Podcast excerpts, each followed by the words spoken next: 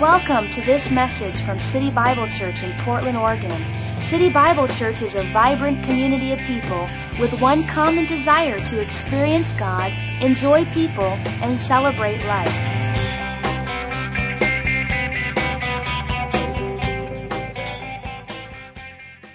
We're in a series entitled A Miracle for You. What I'm trying to do is to nurture a spirit of faith, spirit of God in every heart, every person to think about how God wants to move in your life to bring a miracle.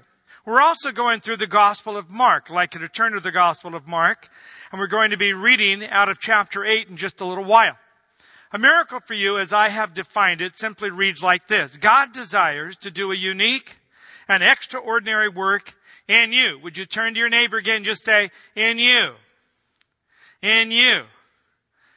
A miracle in you and around your life by His supernatural power. Now we believe that a miracle can come to every person. I want you to believe that a miracle can come into your life. A miracle can come into your world and God can do something extraordinary in every realm of living because we believe He's a living God. In the Gospel of Mark, I'm going to read from verse 22 in just a few minutes. Before I do that, I want to set up the reading by talking a little bit about what a blind person goes through and how the process of them receiving their sight is so amazingly parallel to how we also go through a process when we move from the natural realm of seeing to the spiritual realm of discerning spiritual things.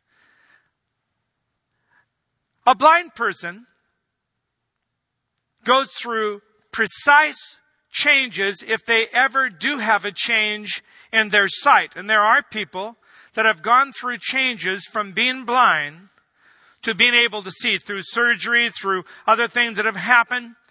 And we have done tests, medical tests on these people. We have research on people that have gone from blindness to sight. Now I'm going to parallel us going from our blindness, that is, we're not able to see the miracles that God has for us because we're not really tuned into that realm. So we can't see the miracles coming. We can't discern the work of God around us. We can't really see exactly how it's all adding up and it's going to work out. And so we lose faith for the miracles that are coming our way because we can't see into that realm. Let me talk with you about seeing miracles coming your way. At a precise time in each of our lives, normally around the age of 12 months, a profound change takes place. A person's perception of the world moves from a predominant reliance on touch to reliance on sight. Touch precedes and teaches sight until the sight cells gain dependable notions of shape, distance, and solidness. This learning process occurs in everyone, everyone that is, except the blind. Sightless people never make the transition unless their sight somehow is restored.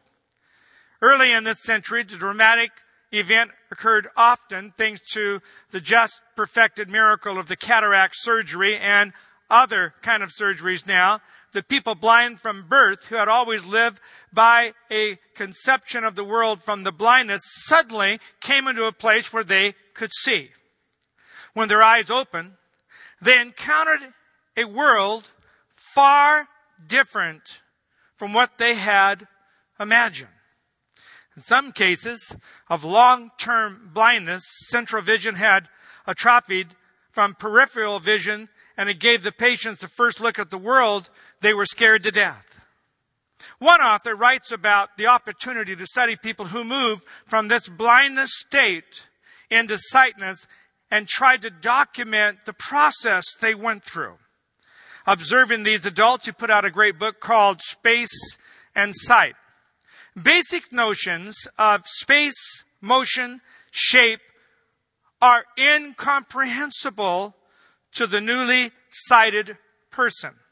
For an example, sighted people have learned certain assumptions about spatial distance. A building within sight is nearby, within walking distance, a destination that requires a bus, train, or plane is obviously further away. The sightless, in contrast, judge distance by its effect on their muscle tension. To them, reaching a building a mile away requires the taking of many steps. But a destination involving a train, a bus, or a plane, or a ride seems nearby because getting there uses little tension, so they have no comprehension of space, depth, and time. Once these patients could see, a bewildering world of size and perspective confronted them.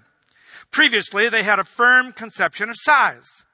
An orange was about the size of a cupped hand. A face, two hand widths, as they would touch people. In a shocking reversal after surgery, none of the blind rules applied anymore. How big is your mother? A researcher asked a 16 year old girl moving from blindness to sight. The girl held her index fingers a few inches apart, the same distance she had estimated for the size of a book. Her mother, standing across the room, took up about that much of her field of vision. So that was her understanding of the size of her mother. Gradually, over a period of months, these patients had to learn the meaning of space, distance, and perspective. Vertical distances remained unfathomable for a long time.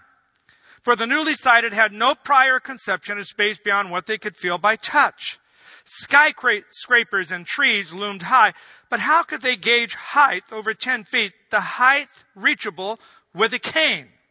One patient, observing some interesting activity on the street below, stepped off the balcony of a tall apartment building and was killed. A plane in the sky or an elevator that moved with them with no muscular effort were mysteries defying explanation. The blind also had learned motion in terms of muscle changes and could not readily perceive it with their eyes.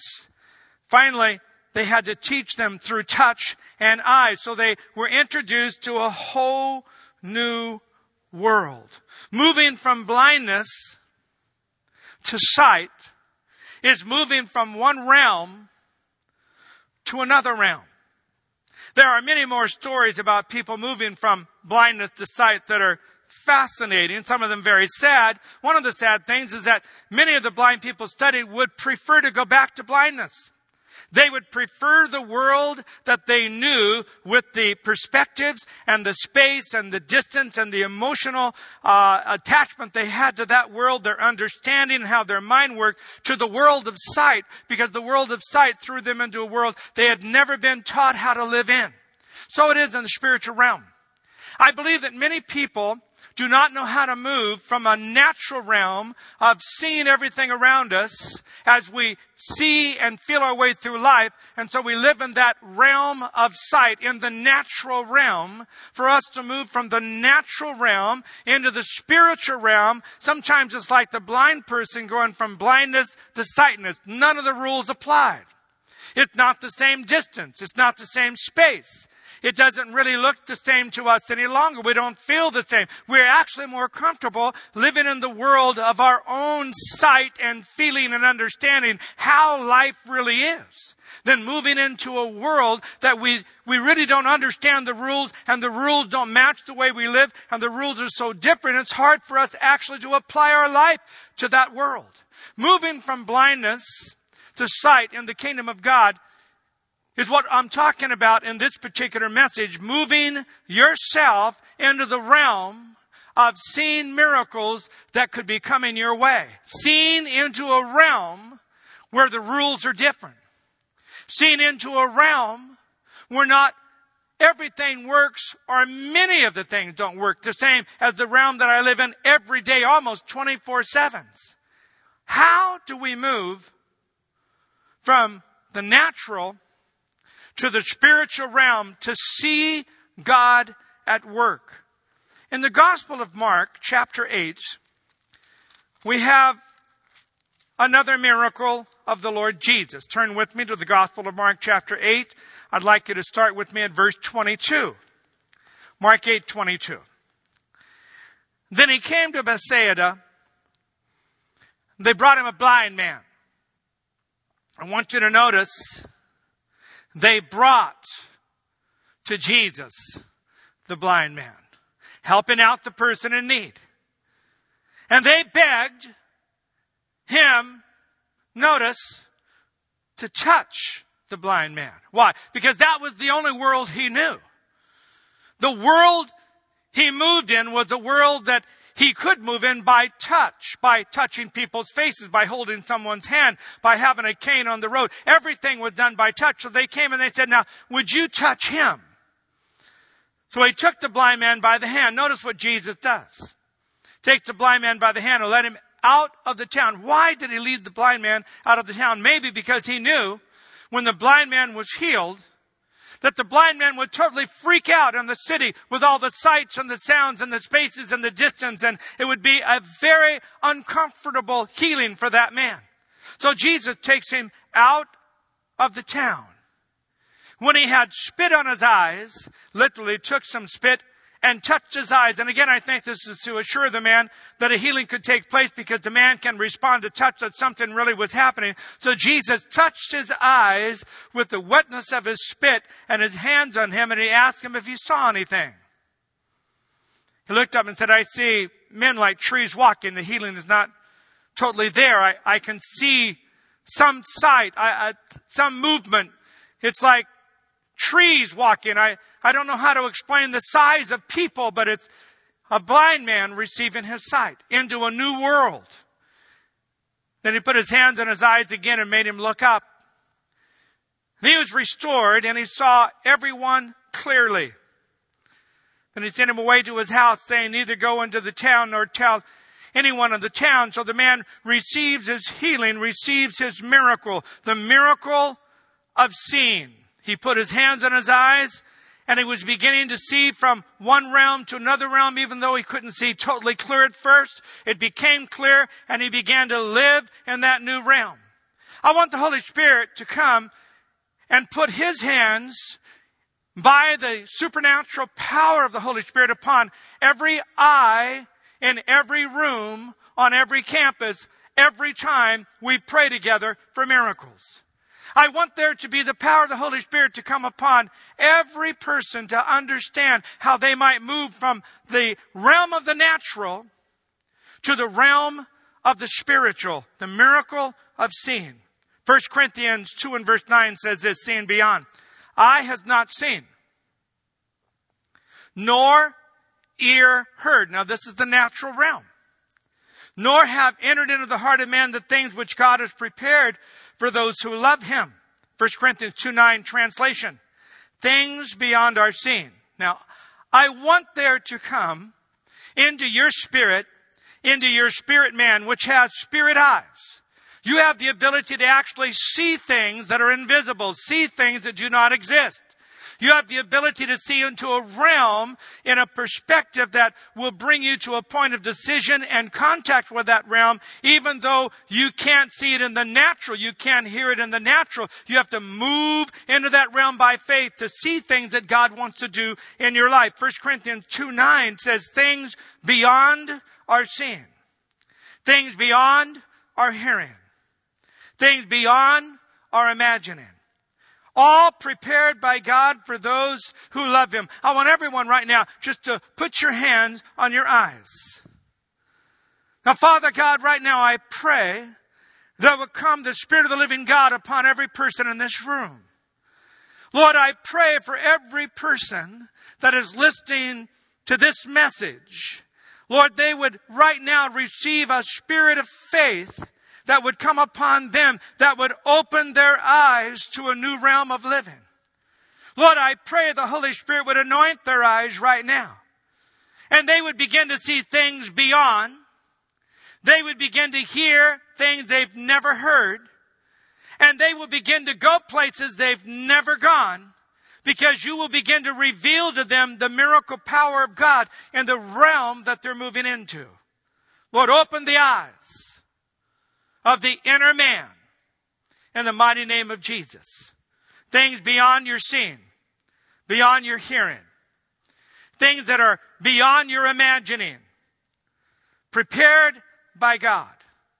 Seeing the invisible. 2 Corinthians 4:18. We do not look at the things which are seen. That's the natural. But at the things which are not seen. For the things which are seen are temporary. The whole realm of our world. But the things which are not seen are eternal. Now this is our desire to move into a Luke 7 verse 16 experience. Seeing God at work. I believe that God is at work in every life. God is actually bringing miracles around you. He's setting you up to move into a miracle situation. He has miracles that He's going to drop onto your life. He has miracles that He's going to steer you into. He has miracles that you will crossroad with. He has miracles that you have waited for that haven't happened, but they will happen. He has all kinds of things set up for your life. And God wants there to come an expectation in the spirit of every person that you would actually begin to look for those miracles. You would begin to open your spirit for those miracles. And you would begin to say, I know that God is at work around my life. And even though there are things that, that seem to be so, uh, the obstacles that I'm up against that I could never ever overcome by myself, or I can't see that would ever happen by itself. I don't know how this will ever come together.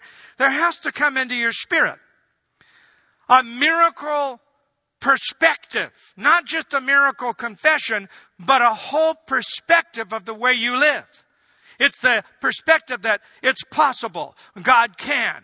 God is willing. God is a God of love. God is working for me. I'm reaching into the realm of the invisible. It's not just everything I see. My life is more than things. My life is more than job. My life is more than clothes. My life is more than the tangible. Seeing God at work in your life. Luke 7 16. They all realized they were in a place of holy mystery. Do you see your life in a place of holy mystery? That God was at work among them? Is God at work amongst you? They were quietly worshipful. And then, noisily grateful, calling out among themselves, God is back looking to the needs of his people. One of my favorite verses in this translation, God is back. Looking to the needs of his people. Come on, say it with me. God is back. Looking to the needs of his people. Turn to someone around you and say, God is back looking to your needs. Come on, tell someone, God is back looking to your needs. Now you are a holy mystery. You might not feel like a holy mystery. You might feel like a holy mistake. You might feel like a holy war. You might feel like everything around you is just not lining up at all for the things you want to see in your life. But the Bible says you're a holy mystery. And God is at work in you and around you. And God is actually working out some miracles behind you and in front of you and beside you. And God will work for you in supernatural ways. And you need to begin to see into that realm how God is bringing these mighty works into your life. Maybe you're like the blind person coming into the new land of sight, the new time of sight, and you can't make out everything and the rules are changed and, and you can't really figure out how much space and distance, but you know that there's a new realm that you're moving into. The Holy Spirit opens our eyes to see God working in my life and my world. The Holy Spirit wants to open your eyes so that you can see God working in your life and in your world which is the world of people and things and activities and crises and disappointments and joy and sorrow and sickness and death and all the things that happen in your world. If you could put your world perfectly together, you might put it different than it is right now. But you do have to believe that God has a plan for you and your world. The Holy Spirit begins to open your eyes to see God working. Ephesians 1:17. That the God of our Lord Jesus Christ, the Father of glory may give to you, notice, the spirit of wisdom and revelation in the knowledge of Him. Now, Holy Spirit, come upon us right now with the spirit of wisdom and revelation and knowledge. Why? The eyes of your understanding will be open, that you may know what is the hope of your calling, the riches of the glory, the exceeding greatness of his power toward you, according to that mighty power working in you, your eyes have to open. Now, when we're born again, we have the ability to have a spirit man. When the Holy Spirit begins to fill our whole being and we begin to walk in the Word of God and learn prayer, we begin to grow in the things of the Spirit. Our eyes begin to open to the Word of God. The very first thing that happens is you get quickened in the Word of God and you begin to see things you never saw before. And you might even say that to people, I never saw that before. You begin to pray and you see God in activities that you never imagined before, but you can see God working and you use that phraseology that God is at work. I, I didn't know it, but I can see that God is at work. Why? Because you have a new perspective. You know that there is a God. You know that God is working for you. You know the devil can be defeated by the Holy Spirit and the blood of Jesus. You know that God is working all things together for good to them who are called according to his purpose. You know that God loves you with an everlasting love. You know that your feet have been put on a path where you are walking in the will of God and doing the will of God and that God is for you. And as you realize that, your perspective of life begins to change. Your eyes open. 1 Corinthians chapter 2 in verse 14. The natural man does not understand how the spirit realm works. Now, the sad thing is, there could be hundreds and thousands and millions of people that come to Christ but never grow. Or come to church but never become spiritual people. You can come to a building, sing a song, listen to someone preach, but never grow your spirit man. And so you can remain what the Bible calls carnal, babes, those who still do not know how to handle the Word of God, those who have an immature perspective of God and prayer and the Word and all the things of the kingdom of God. You, you don't grow in those things till you can't see them. 1 Corinthians 2.14 says, the unspiritual self just as it is by nature, can't, everyone say out loud, can't, come on one more time, can't, can't receive the gifts of God's Spirit. Why? There's no capacity for them. They seem like so much silliness to the person. And so the things of the Spirit can't be known because they're not spiritual enough to receive it. Their natural man cannot open up to it. Let me give you a definition of a person who lived in the natural realm, who is called a natural person, as 1 Corinthians 2 refers to. The natural person lives only in the realm of natural things and does not value or discern spiritual things. A miracle for you. A miracle for your world. A miracle for your life of faith to see the miracle come, of faith to believe that God is working. But if you're in the natural realm and you're living in that carnal state, you don't have value for the things of the Spirit. You can't discern God at work. You'll become discouraged, cynical, depressed. You'll give up prayer. You won't reach to God. You won't claim your promises. You won't push the realm. You won't learn the new rules because you live in the natural realm. The natural eyes do not see the God given destiny for your life. But if you would open your eyes spiritually, you will see things you've never seen before. Your natural ears may hear what everyone has said about you, whether it's a teacher or a parent or a friend or someone who's really gotten on your case a lot, or people that actually have said things to you that are true, but it's really not true in the kingdom of God because it's not what you can become. It's really binding you to a negative self-image, a negative past. It's binding you to something you don't want to be like, but your natural ears hears those things, and so you begin to see and hear things that shape what you believe for instead of moving into the realm of newness and supernatural change, which comes through the Holy Spirit. Spirit. The natural ears have not heard the God plans and strategies for your life. You need to hear things that you've never heard before.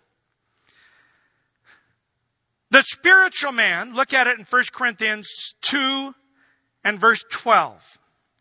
The spiritual person, Paul says, does understand how the natural realm does not work for them in the spiritual realm, but how the spiritual realm actually takes authority over the natural realm, and the spiritual person has a different worldview and a perspective on how life can be lived. And Paul says that in verse 12.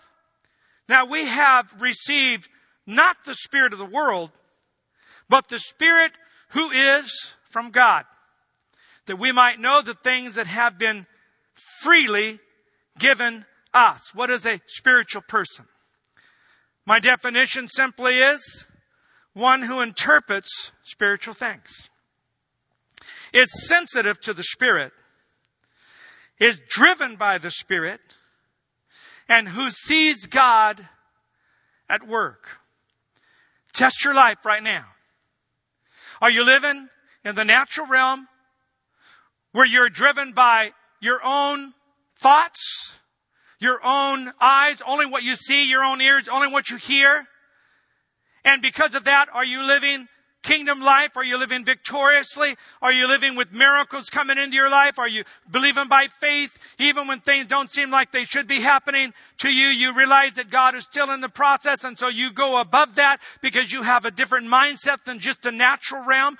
Are you a spiritual person that actually takes authority over the natural realm and you are driven not by your ears or your eyes or your thoughts or your just your natural emotion or just the world of touch. You're driven by another whole set of rules. A spiritual person interprets spiritual things. The spiritual person interprets a few things like this. How are you doing with these things? Spiritual person understands delayed miracles. Now, the person in the natural realm, when there's a delay, which means something that is late or behind in your perceived timing. If something is later behind in your perceived timing, or the progress of something, or you have a setback, or a hindrance, or an obstacle, or a holdup, or an interruption, these are words we don't like in the American vocabulary. Hindrance, interruption, setback, hold back, behind time. Everything's got a schedule. So my life's on a schedule. Everybody sees himself in the American scene as going through their school years and then you're supposed to be through college by the time you're 23, 24. And then if you're not married by the time you're 25 or 6, people start getting nervous. And then you're supposed to have a career job by this time and you're supposed to have children by this time. And when that timetable gets messed up, and, and you don't have the graduations when you're supposed to, and the college when you're supposed to, or the job when you're supposed to, or the wife or the husband when you're supposed to, or the children when you're supposed to, or the promotion, or whatever it might be. People start actually saying things, innuendos to you that would remind you that you're off timing. There's a delay for your life. Where's your miracle spouse? Where's your miracle job? Where's your miracle life? Why are things off time? That's not off time. Your life is in time with God's kingdom, and God's kingdom doesn't always match up to the natural realm, but you have to have faith that your steps are on the right path and that God is actually putting everything together, and your realm of living is not dependent on your emotion, it's dependent on the will of God. And if God has you at that time and that place, you should shout hallelujah and amen and accept the timing. People frustrate themselves trying to produce a miracle that's not a miracle at all. It's a work of the flesh. It's an Ishmael. It's a problem. We need to allow the delays to have a work in us. In John chapter 11, a miracle with a delay. Lazarus. Remember what Lazarus' beautiful sister said to Jesus after Lazarus had died. She said, Lord, this is Martha, Lazarus' sister. If you had been here, this would not have happened. How many times have we simply looked Jesus right in the face, looked God right in the face, looked life right in the face, said it to someone else. If God had been here, this would not have happened. If God would have intervened, if God would have stopped, if the Holy Spirit would. Martha says, if you had been here, none of this would have happened. And Jesus said to her, I delayed for a reason. Why would you delay? He's already been dead a few days. Why do you now come? It's all over with now. Jesus not over with. The delay had a purpose, and the purpose was to glorify God. And I wanted to work it out according to my timetable, not yours. How hard is it for us to respond to a timetable that is not ours? For me, that's a tough one. I don't like delays, interruptions, stops, hindrances. Someone to get into my timetable. I want to just move with the timetable I have. But through life, that doesn't happen. God is going to bring His timetables to you. And when you have a spiritual perspective on miracles, you understand delays are not denials. They're simply reassigning the clock to work with God's clock more than your clock. Spiritual people understand miracles can be resisted. In the supernatural realm, the enemy of your soul, the demons of hell, there's all kinds of resistance to anything that is righteous and good. You have to stand in faith. You have to believe God for salvation, believe God for prodigals, believe God for healing, believe God for answered prayer. You can't just become a pessimist and let the thing go. You have to stand in the gap. You have to pray it through. You have to persevere. You have to resist the devil when he comes in like a flood. A spiritual person keeps a miracle expectation. And that miracle expectation has a very simple little confession. It's like this. Jesus is the same yesterday, today, and forever. Therefore, he still works miracles. Say it out loud. He still works miracles. He still works miracles. He still has power. Come on, say it. He still has power. God has not changed. Say it with me. God has not changed. Miracles are here even when I can't see them. Come on, say it. Miracles are here even when I can't see them. How many of you have experienced some very unfortunate and difficult delays in your life? Look at the hands all around. There will always be people experiencing delays. How many have ever questioned God during a delay? Let me see the hands. Question God during a delay time. How many have ever had a miracle that you knew was coming into your life, into your world, into the people around you, and that miracle was resisted? How many have had a hard time at times to keep that miracle expectation, to keep saying, Jesus is the same. Jesus hasn't changed. God is faithful. He still has power. He still works miracles. Miracles are here, even when I can't see them. Sometimes it's difficult. Hebrews 10 23. Hold fast the confession of your hope. Christ is the same. God has not changed. God is still working for you. Miracles are still around your life. The timetable is still set. God is in control. A spiritual person lives in a higher level that refuses smallness of spirit. I want this to get into your spirit right now, and I want you to refuse smallness of spirit. I want you to refuse living only in the natural realm. I want you to refuse giving in to the delay, murmuring, and, and bickering that you have with yourself and God. Just let it go. I want you to begin to spiritually put on your armor and resist the enemy as he tries to take miracles from your life. I want you to put the words back into your confession. God is the same yesterday, today, and forever. God is faithful. His mercies are new every morning. God can do the impossible. I need to see things the way they really are, not the way I perceive them to be. A spiritual person pushes their spirit out so they don't become a person who has a small spirit.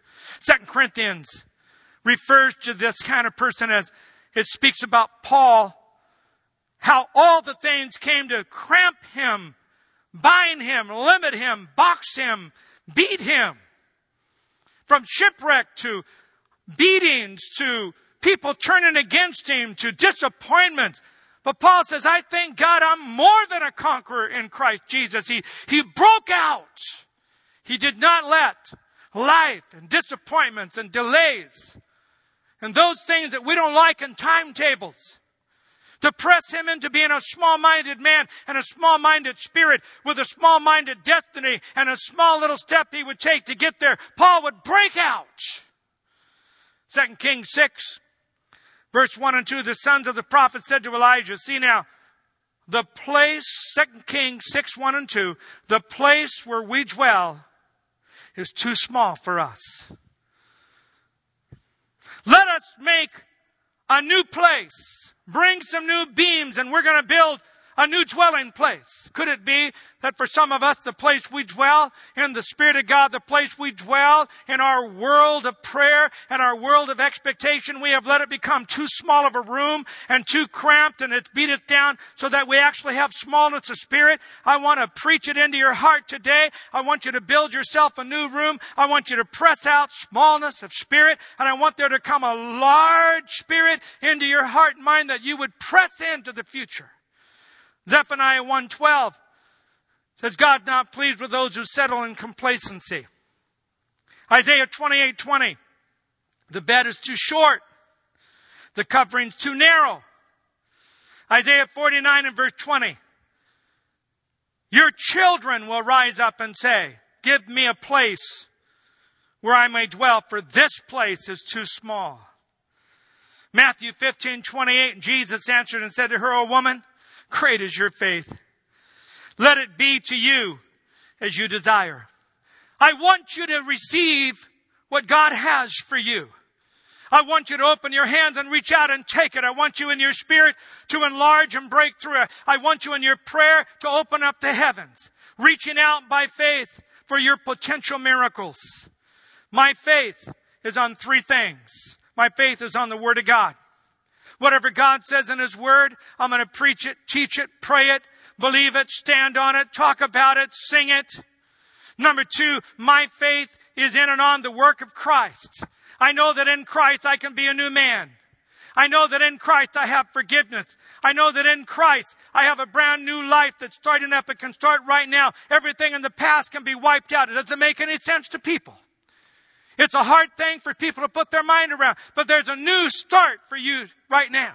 A new start for your mind, for your heart, for your marriage, for your future, for your job, for your problem, for your habits. His mercies are new every morning.